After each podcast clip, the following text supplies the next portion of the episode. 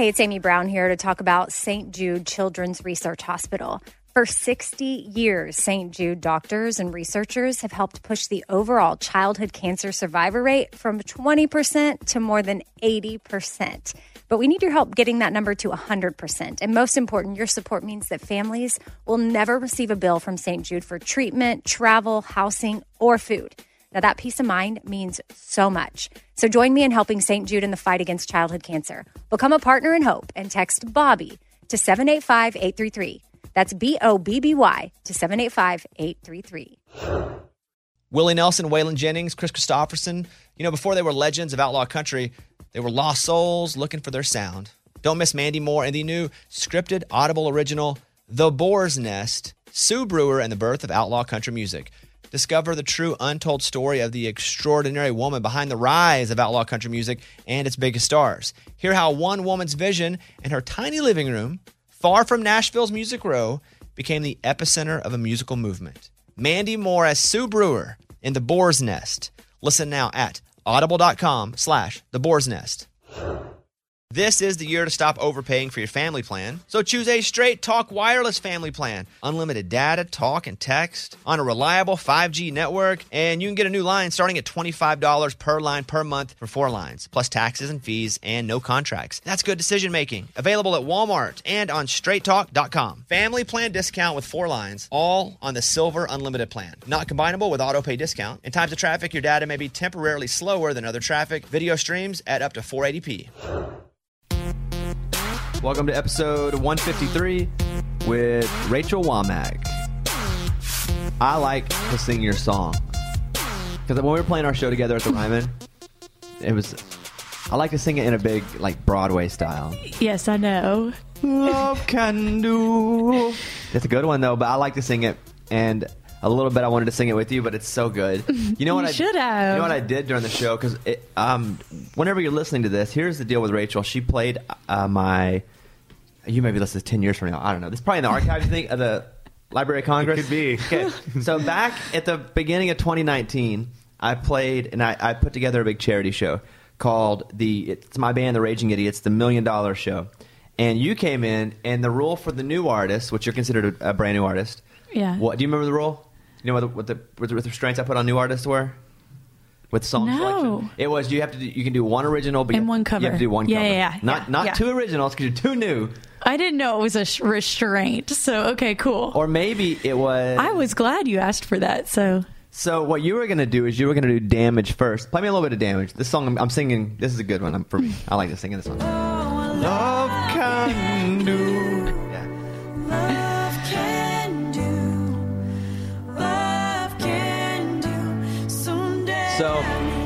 I don't know why, but we went to practice the day before, and you were playing this first, yes. and you were doing uh, sitting sit on the dock of the bay second. Yes. And I was like, don't do that.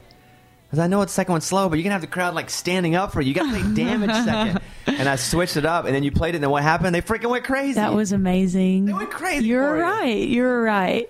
It was good. pretty amazing. I got to pick five artists at the beginning of this year uh, for my class of 2019, and I did pick you, up, put you in my class, which means we do stuff like this I know. I'm so thankful. late at night for me.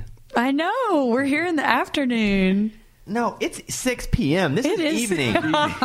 Maybe it's afternoon This for is you. my afternoon. This is evening for me because I'm. I don't know what time you go to bed, but Eight or eight thirty. oh my gosh, Bobby, I have to wake up at three thirty.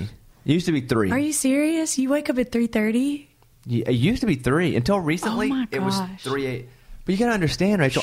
I have to be on the air and ready to go at, At five. five. So, Mm. and I don't. I'm not a morning person Wow. in any way. Mm-hmm. You morning person? Um, I'm the happiest in the mornings. Really? Yes, but I don't. But I like to sleep in.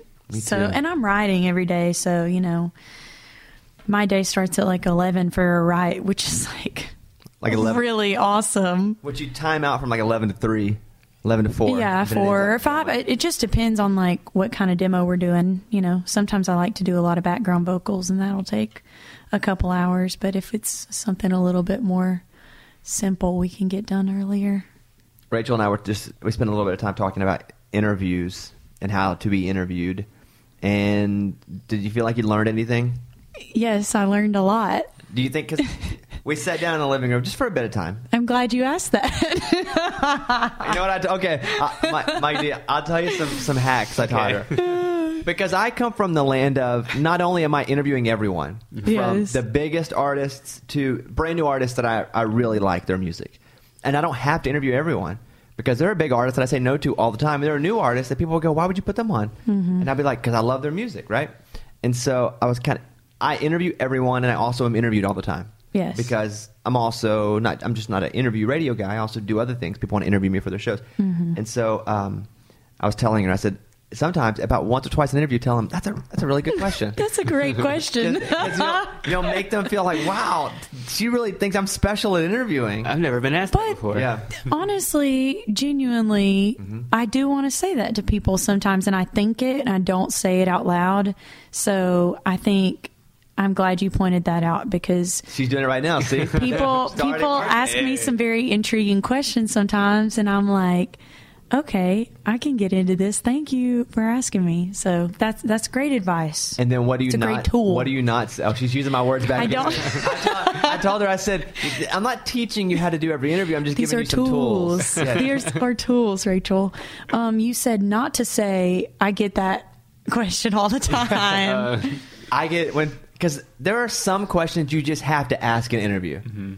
and you don't want to, but you feel like if you don't, there's part of your audience that is new Yeah. to whomever. For example, Dan and Shay. I've known Mm-hmm. them since the very beginning, but there are times I have to be like, "Hey, so wait, how'd you guys get together again?" Mm-hmm. And I'm not doing it for me, but I'm doing it for the people listening, and they wouldn't do this to me at this point, but they, they could easily be like, "Oh man, we get asked it all the time," and all of a sudden you're like, "I know." yeah, I, I really like. I know you get asked this all the time, but throw me a bone. Just answer the freaking question. yeah. You well, that's to a basic, great question that a lot of people might not know. So, And so you it's don't- very informational. You don't say Oh, I get that I get asked all, all the the time. what. Quit question, it. What question do you get asked all the time? I get asked if I am Lee Ann Womack's daughter. Rachel Wammack, Leanne Womack. Yeah. A lot of people, I don't know, they don't know our names are spelled differently, but I have I've never met Lee Ann Womack. You haven't? I've never met her. I would love to meet her and just tell her that everyone thinks I'm her daughter, but she does have a daughter who's in country music, Aubrie Sellers, who I'm sure is fantastic, but Lee Ann Womack and I get our hair done at the same place, so look at all- that's the- pretty great. Right, Mike? Is that my anecdote? yes. Great answer. Right. That's good. That's funny. But that is pretty. I am like pretty honored that we get our hair done at the same place, and her hair always looks amazing. So I trust mine. Hopefully, will too. How much does the haircut cost for you, or style? More than it is in Alabama. Yeah? yeah. But I wonder. I wonder, like, I don't know if Lee Ann like has to do because I feel like she has a lot of different colors too, like over time. So That's not the question I asked. How much is a haircut? Like a hairstyle? I'll- Like an actual mine, cut? I'll go first. My style. If I go in, it's like forty five dollars. no. And, and then I'm close with. It's probably more for you. And I'm close with my person, so I Yeah, tip but the I crap get out of her. I get like color too. So it's like I 200? don't think. Yeah, I mean under a little under two hundred, but it also depends if I'm doing like a partial or a full color. How often do you do a color? It depends. I'm going darker right now, so basically my girl is like growing out my natural hair color. It's kind of like people doing ombre a little bit, but she grows out my natural hair color and also colors the top of my head the natural hair color. So it's like it can grow out now and I don't have to get it colored as much cuz it's hard when you're like on radio tour and touring like you can't just go and get your hair done all the time. So Amen. they work with me. Listen, I get I can't get mine done all the time. My I have my stylist on Mm-hmm. all the time. Like if you get like tomorrow, I'm going because I was like, Yeah. gotta, I gotta go shoot American Idol next How week. often do you get your hair done? Uh, more than I probably should, but anytime I have to go back on camera, I make it fresh. I Yeah. make- and I try to make the top look fresh. Yeah. the top needs to look a little bit Yeah. long. But I can't have my neck all gross if I'm on TV. So Yeah. sometimes a week and a half, sometimes a month and a half. But if I'm going, See, that's how I. Yes, well, mine would never be a week and a half, but yeah, I feel you. Mine's probably uh, okay. They say like for color, you, you go in like every six or eight weeks. Yeah. but I probably wait longer. So Let me play some of these songs real quick. Let's Okay. do. Um, this is Rachel Wammack. This is a song that we just talked about. This is called "Damage." Go ahead and hit that song again.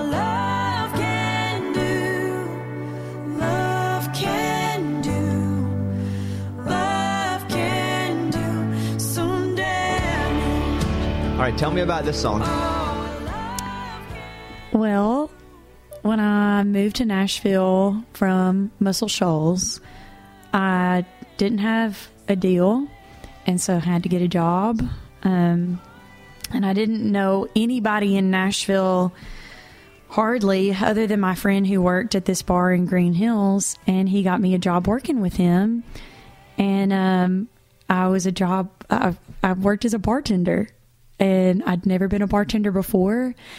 And I worked there for a year, and I was a pretty crappy bartender. You were why? Well, I'm not. I have never been good at making drinks. So, like, martinis are really difficult. Margaritas are difficult. But the good thing was it was a hotel bar. So, a lot of people just wanted like gin and tonic or whiskey and coke or whatever.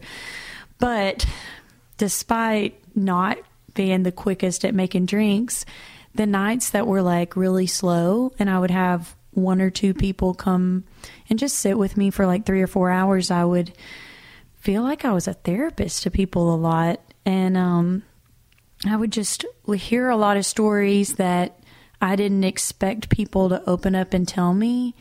And it made me feel really good because I felt like people told me a lot of things that they probably hadn't shared with like friends or family in years, things that you just kind of bottle up over time. And um, it was it was really cool because I got to share stories too, and I just felt like we're not all that different. And damage just came uh, the next day after writing um, with Mr. Tom Douglas and um, David Hodges, and I just told him about me bartending and hearing some of these stories, and I was like, I don't really know what I'm doing, but you know, I feel like a lot of people really need to be listened to.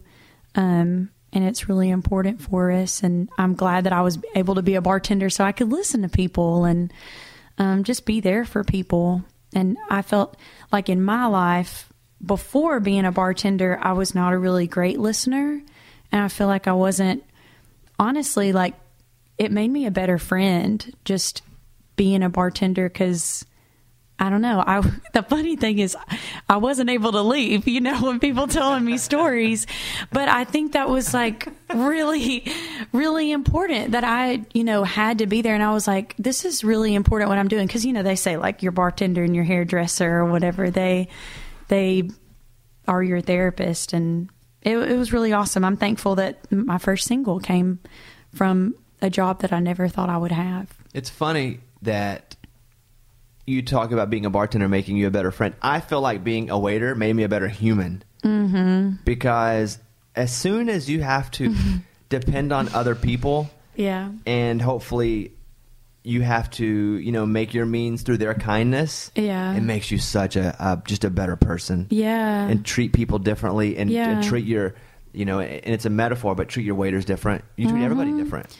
Oh yeah, I I mean I tip my bartenders, you know. Yeah, because you know, because you know Mm-hmm. that because your bartender is having to pay their rent Mm-hmm. based on your tips. Yeah, I wouldn't have been able to live in Nashville if I, you know, wouldn't have had a job and and I'm thankful though that that was the job. I mean, not only cuz I got my first single, but you, like you said, like I just feel like it made my heart better and made me um like not cut people off in conversation when they're trying to talk about something deep or important because a lot of times I'd be like I got to go, I got to, you know, do whatever and I feel like I give people more of my time now. Yeah, those early jobs. Like I worked at Hobby Lobby for a long time, mm-hmm. And I love Hobby Lobby. yeah, and then my name tag said Hobby Lobby Bobby. yeah, I got made fun of a lot. Your for that song, Yeah, yes. that's right. That's where that song came from. We both wrote songs based on our past. I love that. Heck yeah. We're That made us better people. Absolutely so we are did. thankful for them. Uh, let me uh, throw a commercial real quick. The world is full of sounds that warn you of danger. Like if you get a little too close to a rattlesnake, you hear the chick chick chick. But in the digital world, if your personal information is in danger, there is no chick chick chick to let you know that you might be in trouble. The good thing is that LifeLock has added the power of Norton Security to see more cyber threats, whether it's potential threats to your identity like your personal information for sale on the dark web, or threats to your devices like malware or emerging viruses. If you have a problem, their agents will work to fix it. Of course, no one can stop every cyber threat or prevent all identity theft or monitor transactions at all businesses. But Lifelock with Norton can detect a wide range of threats that could sneak up on you. Join now and get 10% off your first year. Just go to lifelock.com or call 1 800 Lifelock and enter the promo code BONES. 1 800 Lifelock, enter the promo code BONES for 10% off at lifelock.com. I love Lifelock. I have used Lifelock. They have helped me so many times. Lifelock.com. This festival and concert season will be all about the boots, and Tecovas is your next stop before attending your next concert. Tecovas has seasonal and limited edition offerings this spring. Talking about men's boots, women's boots, um, apparel, hats, bags, and more. All Tecovas boots are made by hand in a time honored tradition, timeless style, always on trend. And Tecovas has first wear comfort, little to no break in period. Like it's hard to find this level of comfort paired with this level of style. Plus, direct consumer pricing keeps the value on your feet, the money in your pocket. So stop by your local Tacova store, have a complimentary drink, shop the new styles. You like the smell of leather or no? I love it. Yeah, that's what the whole store basically is fresh leather, Yep. friendly staff. Or like the smell of staff? I don't know. I guess, I'm sure they smell good there. Many stores have leather custom branding to make your boots truly personalized. What a gift, too. Regular live music and events, there is no in store experience like this. If you can't make it to a store, just visit tecovas.com. T E C O V A S.com. T E C O V A S. Yeah. Yeah. Tecovas.com. Find your new favorite pair of boots today. Willie Nelson, Waylon Jennings, Kris Kristofferson. How did the biggest names in outlaw country start a musical revolution? Through one woman's vision from one tiny living room. Don't miss Mandy Moore as Sue Brewer in the new scripted Audible original, The Boar's Nest, Sue Brewer and the Birth of Outlaw Country Music. Discover the true untold story of the extraordinary woman behind the outlaw country music movement and its biggest stars. Brewer shaped the sound and soul of country music as we know it today, despite never picking up an instrument herself. Lovingly dubbed as the Boar's Nest, Sue's Place was an intimate staging ground where a new breed of singer songwriters, wounded souls, wayward upstarts, that's where they would spur each other and tap into something bigger and something realer. Starring Mandy Moore and featuring Ebon Moss-Bachrach as Shel Silverstein and TJ Osborne as Johnny Cash, alongside a full ensemble cast. Audible invites you to enter the boar's nest and experience the rise of a musical revolution. One woman, one time, one place. The Boar's Nest. Sue Brewer and the birth of outlaw country music. Listen now at audible.com slash the boar's nest. Hey, it's Bobby Bones. I just want to say thanks to everybody who has stepped up for the kids at St. Jude. St. Jude's been leading the way in the world's best survival rates for some of the most aggressive forms of childhood cancer. Your support means that families never get a bill from St. Jude for treatment or travel or housing or food, so the families can focus on helping their child live. And that really hits home for me because I've been to St. Jude many times. I've hung out with the kids, played music for the kids. I was in the hospital a lot as a kid. Now, I didn't have cancer, but if it wasn't for people stepping up, I don't know that I would have been able to go and stay in the hospital and be taken care of. So that's why we do this, take care of others. You can help St. Jude stop childhood cancer by becoming a partner in hope. When you do this, you'll get this awesome new This Shirt Saves Lives shirt. So join all the doctors and researchers, you know, and me in this fight and just text the word Bobby to 785 833.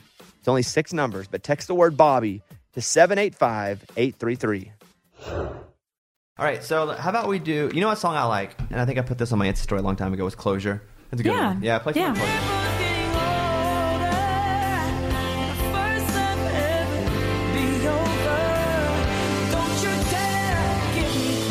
Did you write this one? Uh, yeah, Yeah.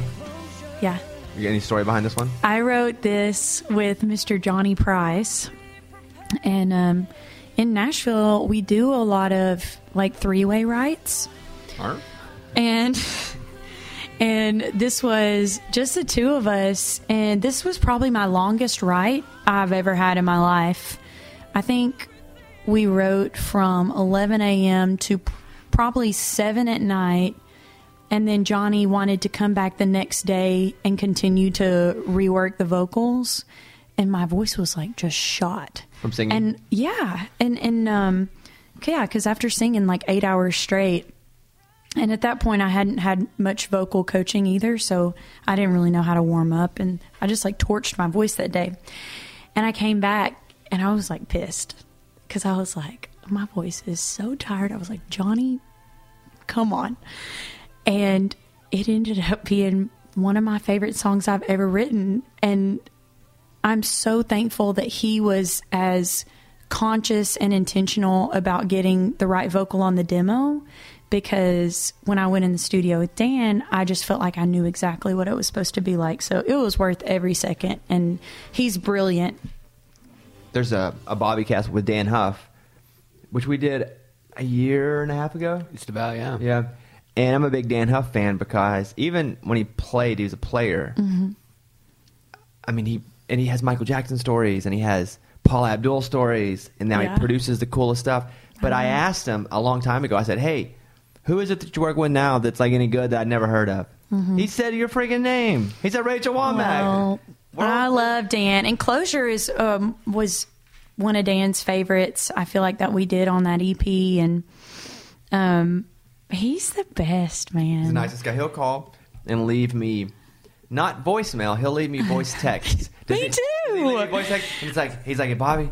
Hey man, I just watched it. It was so great. To, you did this. I know. He's the nicest guy. Well, he is the first way uh, I ever heard about you because we went in uh, to the studio and he actually had to push it back a little bit later and I didn't know why, but I went in with him later and he was like, "Yeah, sorry, I had to, you know, push us back. Um I just did this interview with Bobby Bones." And I was like, "Oh yeah, I've heard of him." And he was like, "Oh, he's he's awesome." And he said, "I felt well, I asked him, I was like, you know, do you like interviewing after all this time? Like, how, how was it with Bobby? And he said it was amazing because he had my tracks that I'd done when I was a teenager pulled up. And it was just like a really cool experience because he had all the knowledge and, and just made me feel so welcomed. And I was like, okay, Bobby's cool. Bobby's cool. I was also just a huge fan. You know, Well, me too. And the the coolest, best part about Dan, other than him being a brilliant musician, producer, is that he is one of my favorite humans ever. And even though he has like the most amazing like just amazing repertoire of all the things he's done he's done on these amazing projects. Um, he's humble like genuinely humble and genuinely kind. And it's just awesome to work with someone like that because i was intimidated going in with my first producer ever. And i was like crap this guy's going to be like it's my way or the highway. You know i've done all this stuff and he's truly collaborative and just made me feel like my ideas are just as valid as his and I don't know. That's just a really good feeling for someone like me who's young and inexperienced, and he just made me feel important. if you listen to the Dann Huff Bobby cast, it's back a few episodes, but there's a story he tells about being in an airport and hearing a, uh, like a guitar lick, and he's like, "Man, it's really good." And it's a Paula Abdul song. He's like, "That's good," and his brother's like, "Yeah, that's you, dummy." because he, when he played it, he, He didn't, would. he didn't play with Paul so Abdul. would. He just went in the studio and played it, reading off piece of paper, and then once it The gets- list goes yeah, on and on. So yeah, yeah, yeah. So uh, shout out Dan if you're listening to this. I Uh, love you, Dan. You're from Muscle Shoals, Alabama. Yes. Yeah, what's that? What's that? Tell me about you growing up. Well, Muscle Shoals is like two hours south of Nashville. And Is that close? Yeah, Mm-hmm. and so I can go home heck in a day, Yep. or or just spend a weekend at home and come back. I'm pretty spoiled, um, but I'll I will say, you know, the Muscle Shoals music history is just very vast and very amazing um, as far as its blues history. And so you would think that I would be like some blues guitar player, but actually, my uh, main instrument in the high school marching band was the marimba and oversized The marimba. xylophone. Oh, that's what that's called. It's a marimba. Marimba. How do you, but, but how do you get into doing the marimba the first time? Well, I started in middle school band and I remember being in the middle school band playing the snare drum because I don't know, I just liked the percussive instruments. And we watched the high school players uh, do this concert one night, and I saw uh, for their like end of the show, they had a bunch of it was marimbas and vibraphones and xylophones. Sorry if I bore you. Are those But- all xylophone? Like is a what's it called? A vibraphone? Is that kind of a xylophone? too? Yeah, so it's it's a xylophone with a pedal and it's like a metal instrument. And um anyway, they did this really cool song and everyone was just performing so well and like smiling and it just sounded really cool and unique and I was like, I just I want to do that one day. And so in high school I tried out for the marimba and started playing in this thing called percussion ensemble and which taught me a lot of work ethic and we competed and Did you already play piano though? I played piano. Um, my mom made me take lessons when I was six years old, and she said, You need to take four years of lessons, and then you can do whatever you want. And I'm thankful that she did because now I get to play piano as part of my shows. Did so you it's keep amazing. playing piano the whole time? So after ten years old, you stay on the piano? Yeah, so I hated lessons with like a burning passion, which I guess any little kid, you know, they don't like to sit down forever. But um I played for 4 years, learned some great theory, I feel like, and learned how to read music. And then in middle school, uh, at like 11 and 12, I was listening to Sarah Bareilles and Adele, who were very piano driven um, artists at the time. And it was something that I was like, I could learn these songs on piano. So I started learning. I learned Someone Like You on the piano. And um, I learned uh, Gravity by Sarah Bareilles. And I just fell in love with figuring out how different songs just come together on the piano keys and how I could play them. And that was what birthed uh, songwriting for me because I just started writing my own music and put chords together. And I just loved the way the piano sounded. And so it just kind of went from there. I just kept on writing in middle school and high school. Were you like King Dingling of music in school? Like in college, were, you, were they like she's the best, like big fish, small pond type thing? Um, no, but I was kind of an attention hog. I feel like I always, um, like just wanted to perform. Like that's all I've wanted to do. Literally, my whole life is perform. And my parents say that at family gatherings when I was really little, at my grandparents, they had this little blue stool in the middle of the room. And I would get on top of the little blue stool and I would say, Everybody's singing with me. And I just wanted like to perform for whoever and like that carried in middle school and high school for our um, graduating class i wrote a song for our graduating class and performed it at graduation You did. i did and like now i'm like that's so nerdy but everybody said that they liked it and like you know everybody was crying but What was it called? it was called Thanks for the Memories.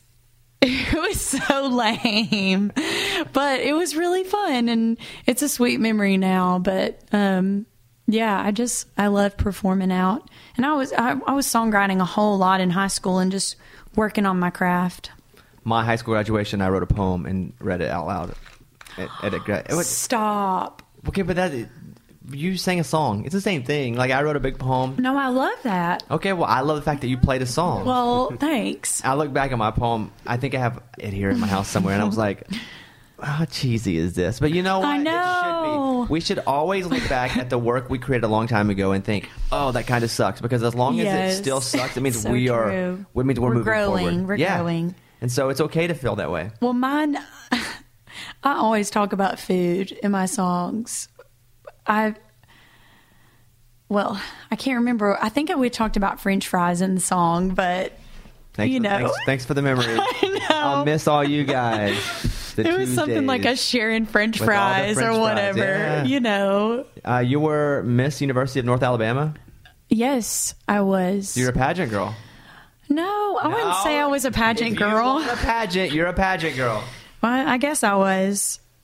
I just feel like I wasn't. But I started. I didn't grow up doing pageants. There's nothing wrong with being a pageant. I know. I'm just saying. Most girls in the pageant that competed with me would say it's not like negative or positive that I just really wasn't a pageant girl, and like in high school, I feel like I maybe did one pageant in high school. Did you win? No. Do you know I judged Miss America this year? This last time? Yes. I was one of the freaking judges. I and- And I had control.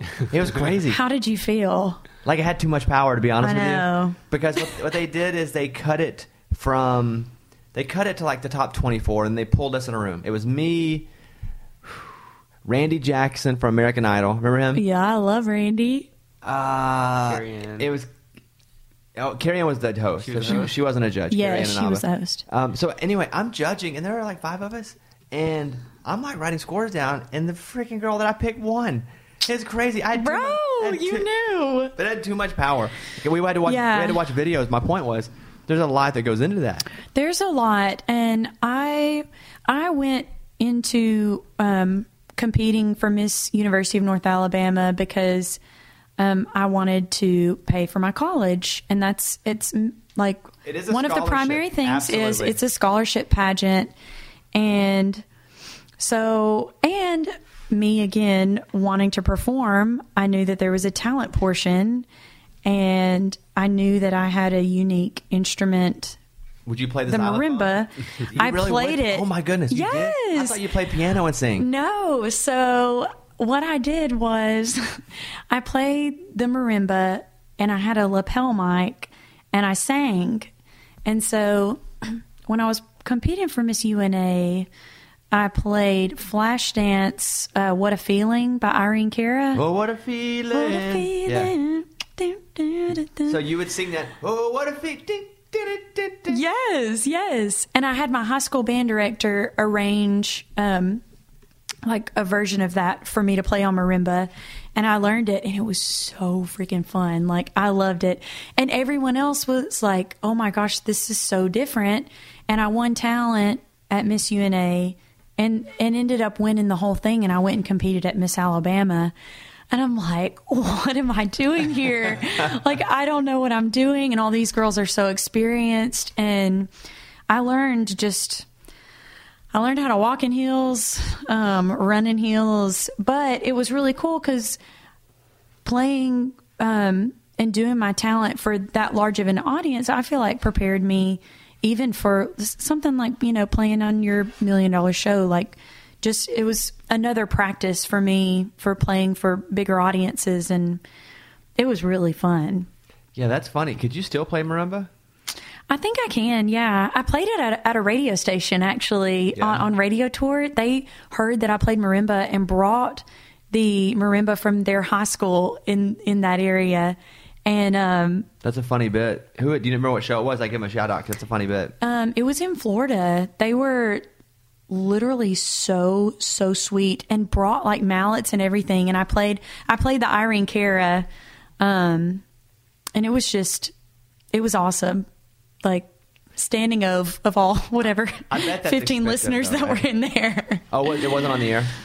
Um, well, it, it was on the air, but everyone in the room, Okay, like they it. had some listeners come in, and it was just so fun. I thought that was so thoughtful, like of them to bring in the marimba, because normally, you know, I'm just playing piano or or not playing at I'm all. Just playing piano. So So you're playing marimba. If you pull that out on stage at some point, like a real, like you're playing a show, people would lose their crap, right? Yeah. Wouldn't that be funny? If you Um, I'm did, telling oh, what a you. feeling! Oh, what a feeling! let me tell you, Bobby. Go ahead. Okay, one day, my if if I can headline a show, Go ahead. You will at some point.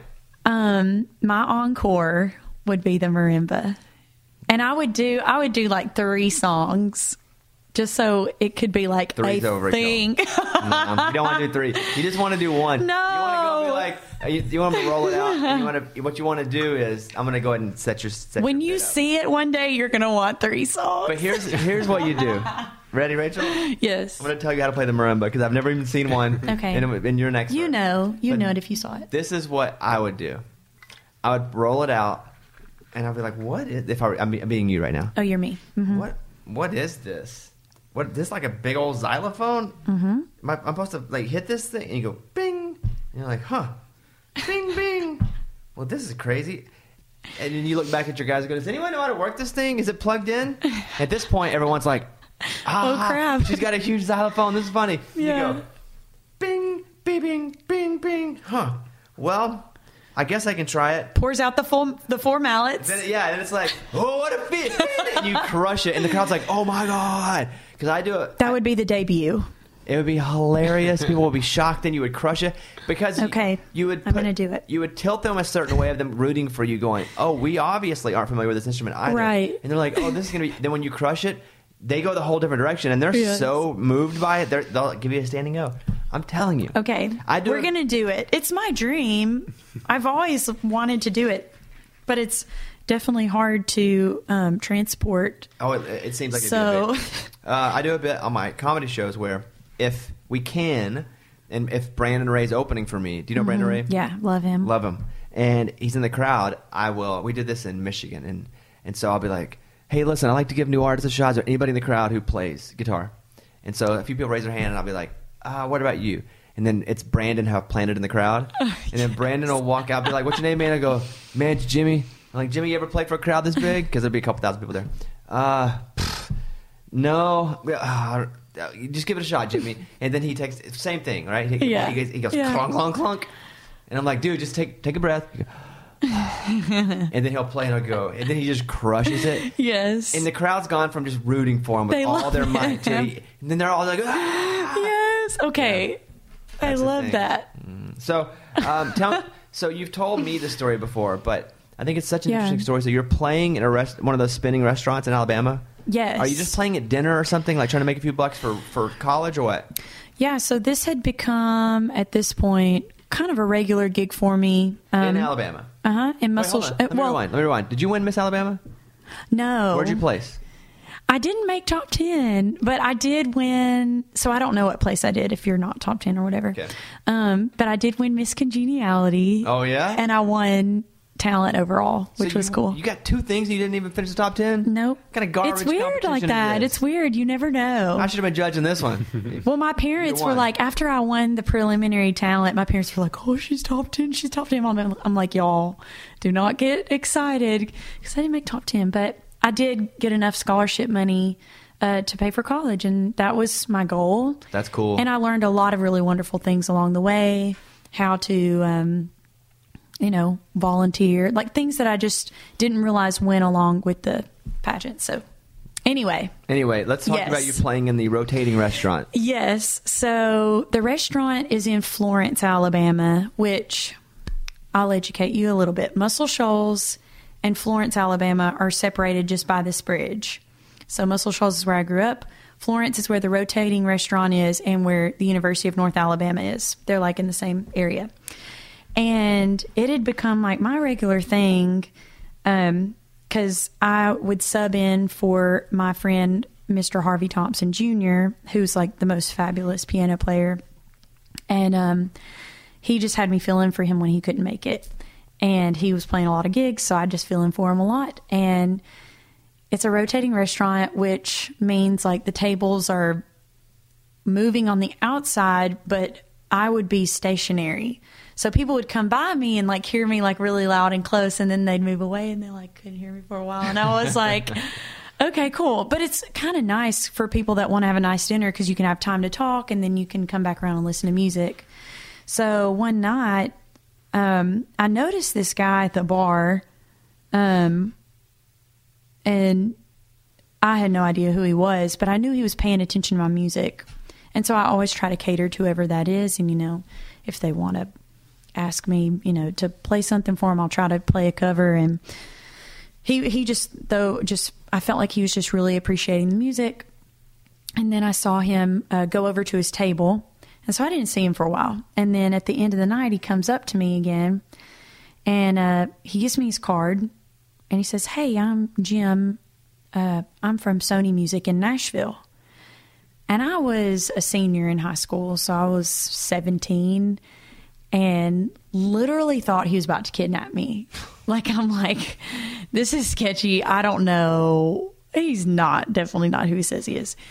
And anyway, but I was like, thank you so much, you know, for liking my music. And he was like, you know, let me know if you'd ever like to talk about, you know, your songwriting career and maybe if you'd be interested in moving to Nashville. Um, I'd love to talk to your parents because I'm like just a kid. And so anyway, I took the card home and my parents were like, no, this is legit Sony Nashville.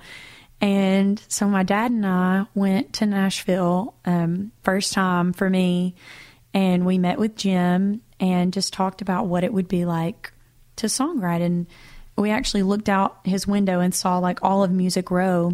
And he was like, Yeah, everyone goes just about every day to ride in these little houses out there. And I was like, Why would they do that? I don't even understand why everybody, like, it was so foreign to me, the whole thing.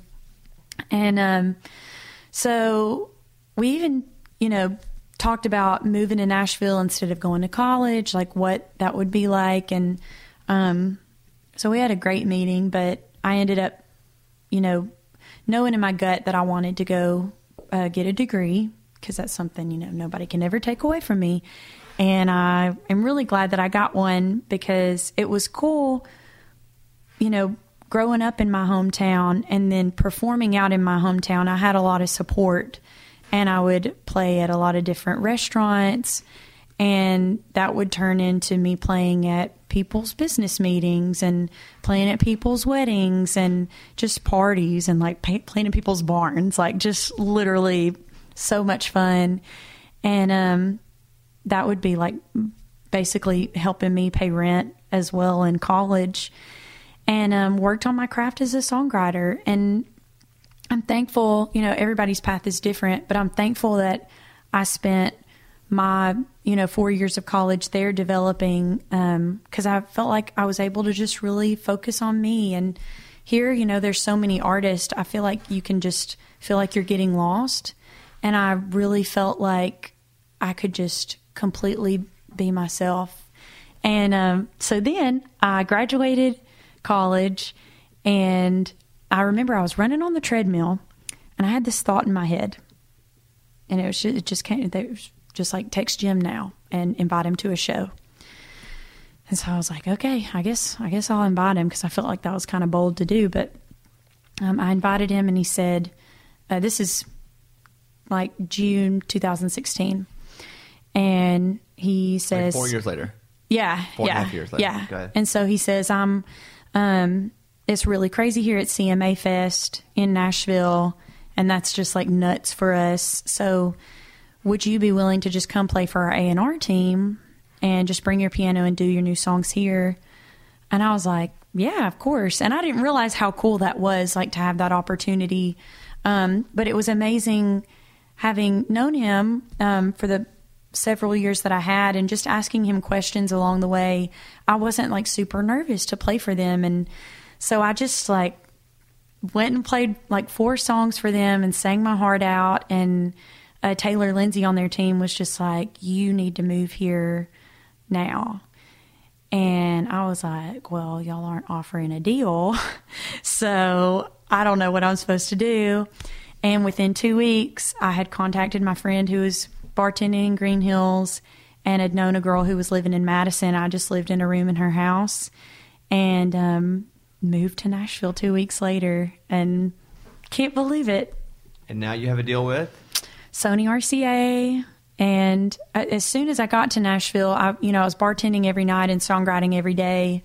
And I'm thankful for that year of songwriting because I met so many people. I was thankful and blessed to be in a lot of really just just rooms with really brilliant people and ended up signing with them. I didn't know they were just as serious about signing me as an artist. Like I thought they loved me as a songwriter, but I was surprised like about a year into moving um Jim said, "Hey, we want to um, schedule a meeting, and you just play us some of the new songs you've been writing in town." And I was like, "Okay, let's do it." And at the end of that meeting, they offered me a developmental deal, and I was just blown away because I wasn't expecting that at all. And um, I mean, I guess I was very naive to how the industry works, so they probably said words that I didn't realize meant that they were wanting to sign me, but I was just so honored. And now I have an EP out, and Damage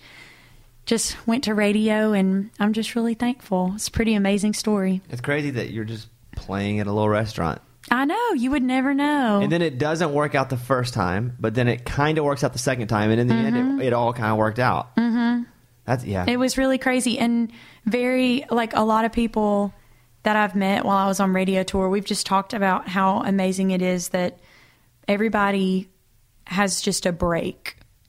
And like whatever your break is, like it's just someone really, really helping you out and seeing some potential in you. And I'm just thankful that I was playing that night at that restaurant, or else we would have never met and my life could be totally different. So it's pretty amazing.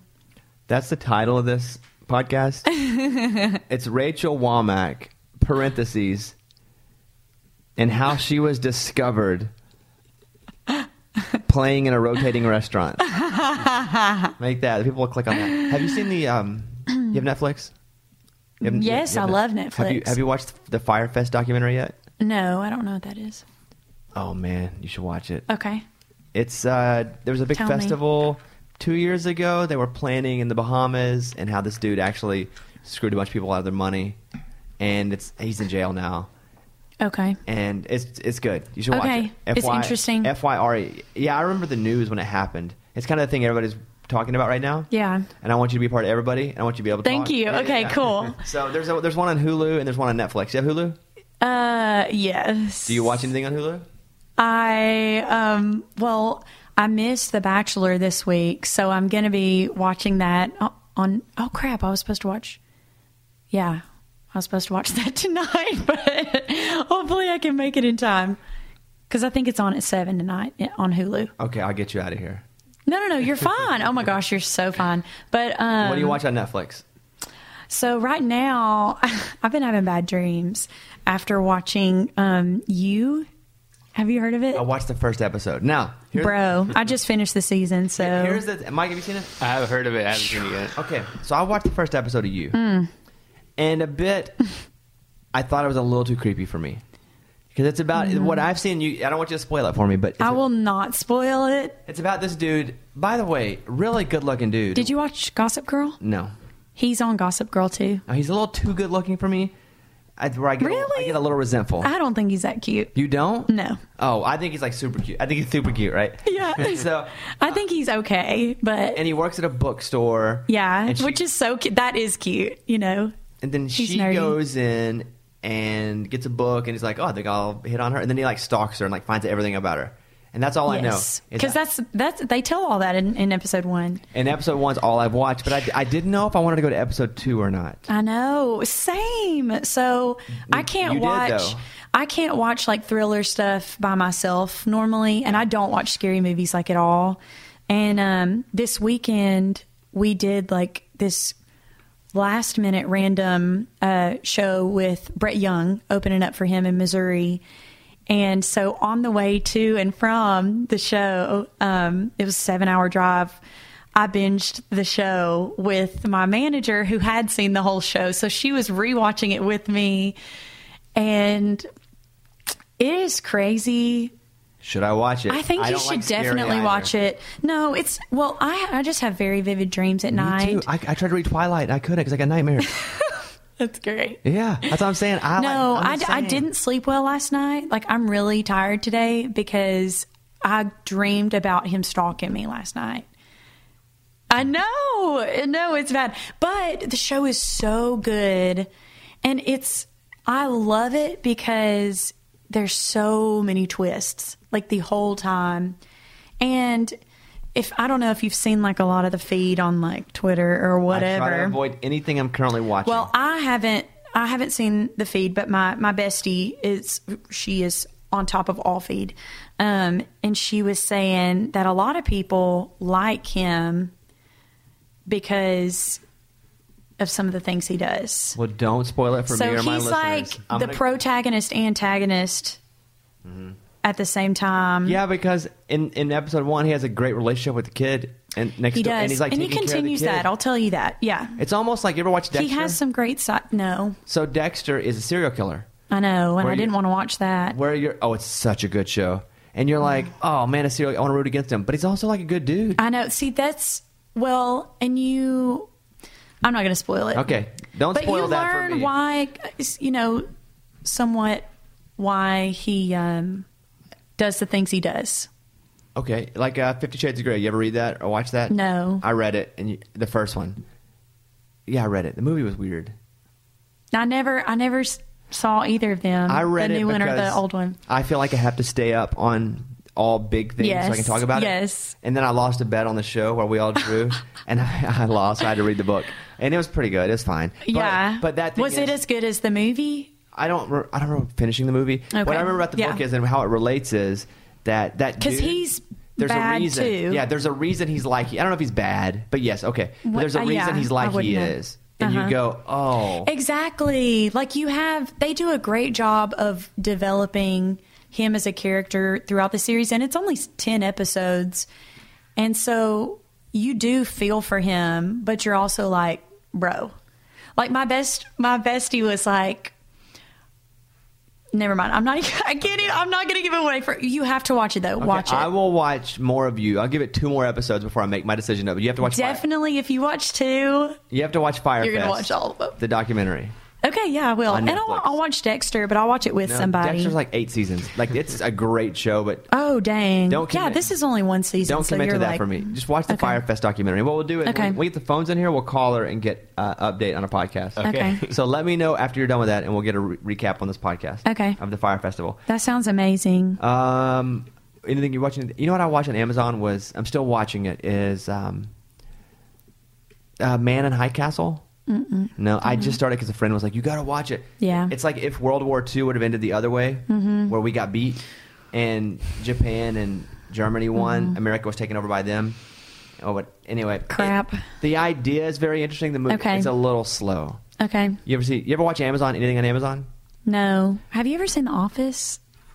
Shut your face. I watch it all the time. all the time. So I watch it probably more than you do. There's no way. yeah, I do. Do you like Scott's Tots or no? Okay. No. How do you not know what Scott's Tots is? Every. So that's the episode that people Tell can't me. decide if they love it or hate it. Scott's Tots is where Michael Scott tells these kids in kindergarten he's going to pay for their college, oh yeah, yeah, yeah. and then he goes back and he's like, and, And they throw a big party for him. They're like, I love that episode just because I love every episode.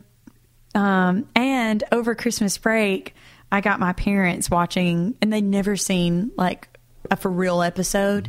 And now my dad is like binge watching The Office for the first time, and it's so fulfilling for me that I showed them. But I do like that episode, even too. though like most people say they don't, it makes them uncomfortable.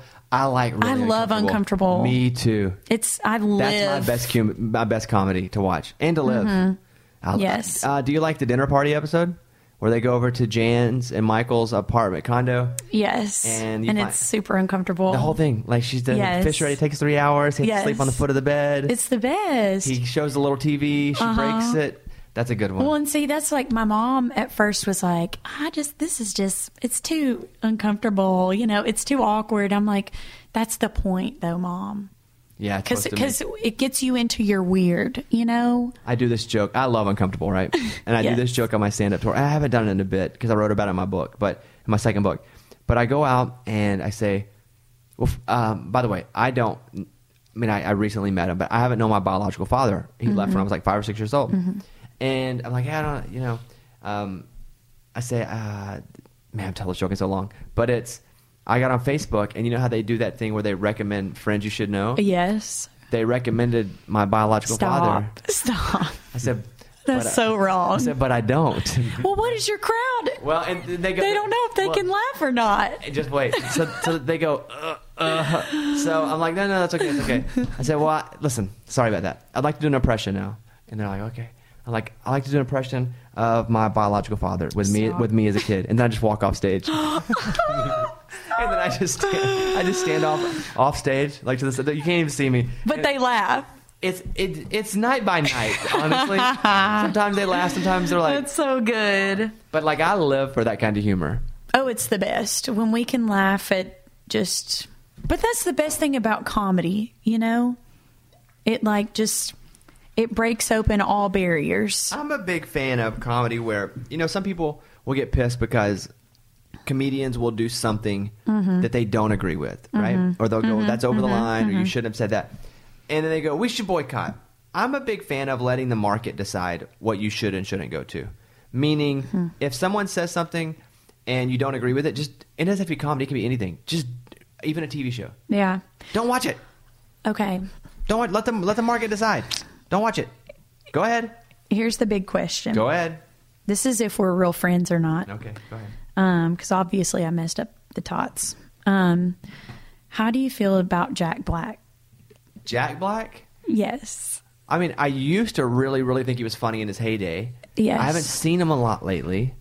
Um, I love him. except for kids, like the kids movies. Does he do like kids cartoons or something now? Kung Fu Panda. Stuff like that. yes. But I, li- I really like Jack Black when he was really like in in it. he he is my number two next to Steve Carell as far as I, I and I think I like the most about Jack Black is he's really talented, like really like, Oh yeah, he can sing. He can write. He can he's funny, sing. Comedic time until yes. Go ahead. but he doesn't take it seriously. Or does he take it so seriously you just don't know? That's what I would put him at. He's Yeah. so good at it. But he but he gives you just enough to be like, oh wait, he's really good. Some people are annoyed by him because he's a lot. I love him. Yeah, I'm not. I love him. I like Nacho Jack- Libre. Very For fun. life. Hey, Mike D. That's you know about that School one. of Rock. Yeah. That's the only one I understand. Yeah, School of Rock was good, huh? Yeah, I just watched it actually. To you, who's the funniest person alive? Oh. I love Steve Carell. It's a fine answer. There's no wrong answer. Go ahead. Give me. A, give me. I'm trying to Steve think Carell. of, Do you put um, Jack Black at number two? Um, yeah, gosh, but I don't. I don't listen to a lot. I, I listen to like a lot of clean stuff Mm-hmm. as far as comedians go. So that rules out like a lot of people. And number three, I love Tim Hawkins. Do you know him? He's funny. Christian comedian. Uh huh. Mm-hmm. Yeah. Yeah.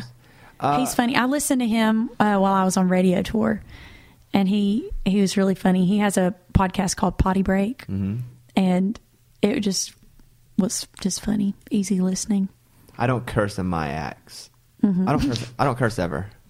I only cuss in the car. I used to. I don't curse at all anymore. Just because I'm not against it. I used to curse awesomely. I was hilarious cursor. yeah, But then I realized I couldn't write or, or, or without writing cursing and then go, Mm-hmm. well, that doesn't work because I don't want to do that on stage. I just stopped. I limited all Right. cursing. Um, but some of my favorite, funniest people, my top three, tell me. number one. It's tough. I got to remember my order. I think that I'm going to see where I'd rank them. Mm-hmm. Because Chris Rock is up there for me. He's so great. funny. He's great. Ricky Gervais. He's great. And I think Adam Carolla is super funny. So I would go, if I were ranking the three, I would go. Because Ricky Gervais created The Office. Yes. You ever watched the, the British Office? No, You should. But And- I heard it's great. You should, and it takes a second because it's, I really, really want to watch it. Turn the closed caption on because there'll be things they say you don't understand. Okay. and they're just references That you won't is get. great to know. But it's great, and you see how the the characters were based on the American version. The, wait, you see how the American characters were based on the British version. Yeah, Um, okay. Okay. Quickly, I'm gonna do. I'm gonna go. I didn't realize that. Ricky Gervais first, Chris Rock second, Adam Carolla third.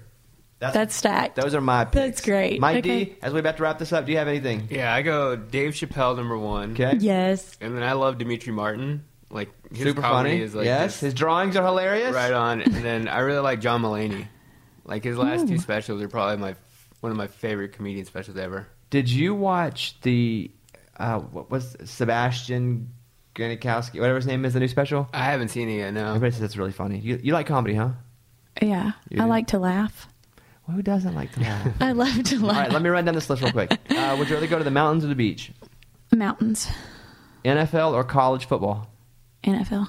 Really? Even being from Alabama? Well, my family would say college because they're like the biggest Roll Tide fans, but Mm-hmm. my boyfriend is a big Chiefs fan, so I've been trying to just you know support him, even though they lost, but love them. L.A. or New York? Where would you rather be? L.A. Would you rather read the book or watch the movie first? Watch the movie. Would you rather uh, go watch Adele or Carrie Underwood? Uh, Dell. Pancakes or waffles? Waffles. Backstreet Boys or NSYNC? Backstreet Boys. Ooh, we. I thought we were friends. We are not. we are not friends anymore. Come on. Uh, the Office or Friends? Oh no! Don't make me do that. Go ahead. The Office. Yeah, you have to. And then finally, ballads or up tempos? Which would you rather listen to? Ballads. Yeah, me too. Other than the Backstreet Boys, we're pretty right on in friendship. Yeah, cool. That's good to know. I- I- you would go to the mountains? I don't care either way. I would just go to wherever. If if I had a girlfriend, I'd be like, "Where do you want to go?" All right, cool. That's nice. yeah, it's all the same. Mm-hmm. Not, I don't know anything about either one of them. Uh, yeah.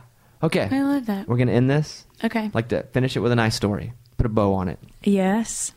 Once upon a time, I think it was maybe the summer of 2018. I was doing a sh- one of my friends had called and said, "Hey, would you come and uh, perform at my show?" And I was like, "Sure."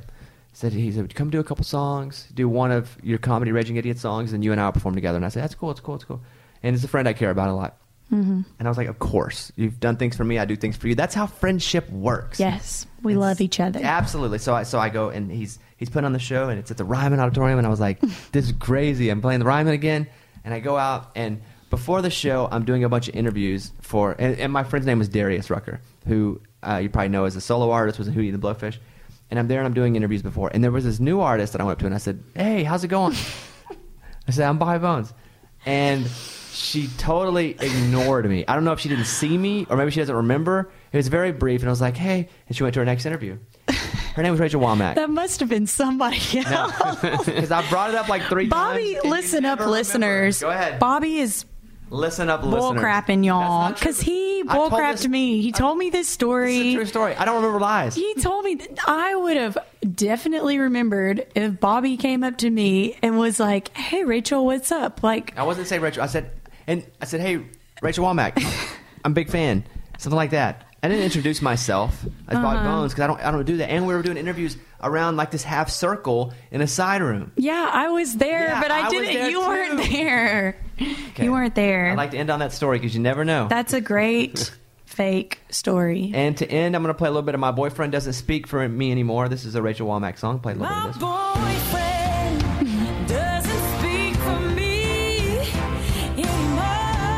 this about? My ex, my boyfriend gets so much crap for this song.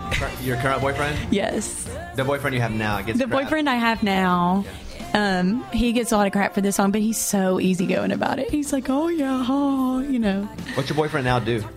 See music? He um he is in school at Trevecca, I don't know what that down is. in downtown Nashville. Yeah. To do what? Is he going to treat you right? And, and He yes, Go ahead. he treats me like a queen. All right. He's so kind, and I know you mean that- He's from Montana, which is the reason that I said uh, the mountains, Hmm. because last year I went with him to Glacier National Park, um, right outside of his hometown, and just it blew my mind because I'd never seen mountains before. That was the first time ever. So I've got a great one. All right. And, and I know you mean it because you told me that before we even came up here. Yes. So, okay. Uh, Rachel Wammack, we've done an hour. Is this the longest interview you've ever done? Yes. We've, and you did pretty good. Thank you.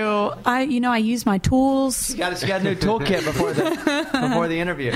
My- Thank you, Bobby. I was talking to her before, and she was like, Rachel was like, I'm not that witty. And I was like, it's okay if you're not funny. She goes, no, no, I'm funny. I know. She goes, I'm just not that witty.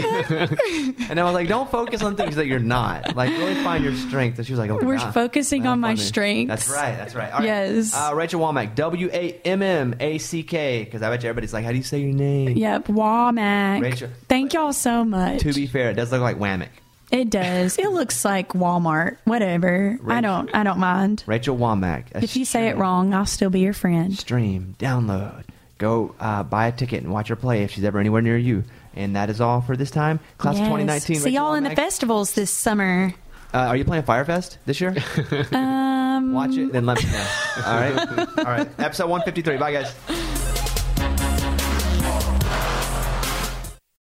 This festival and concert season will be all about the boots, and Tecovas is your stop before attending your next concert. All Tecovas boots are made by hand in a time honored tradition with timeless styles that are always on trend. And Tecovas has first wear comfort with little to no break in period. Stop by your local Tecovas store, have a complimentary drink, shop new styles, If you can't make it to a store, just visit tecovas.com. T E C O V A S.com. You can probably spell it, you probably know it. Tecovas.com. Find your new favorite pair of boots today. This is the year to stop overpaying for your family plan. So choose a straight talk wireless family plan. Unlimited data, talk, and text on a reliable 5G network. And you can get a new line starting at $25 per line per month for four lines, plus taxes and fees and no contracts. That's good decision making. Available at Walmart and on straighttalk.com. Family plan discount with four lines, all on the silver unlimited plan. Not combinable with auto pay discount. In times of traffic, your data may be temporarily slower than other traffic. Video streams at up to 480p. Step into the world of power, loyalty, and luck. I'm gonna make him an offer he can't refuse. With family, cannolis, and spins mean everything. now, you wanna get mixed up in the family business. Introducing The Godfather at ChumbaCasino.com. Test your luck in the shadowy world of The Godfather slot. Someday, I will call upon you to do a service for me. Play The Godfather now at ChumbaCasino.com. Welcome to the family. VGW Group. No purchase necessary. Void where prohibited by law. See terms and conditions. 18 plus.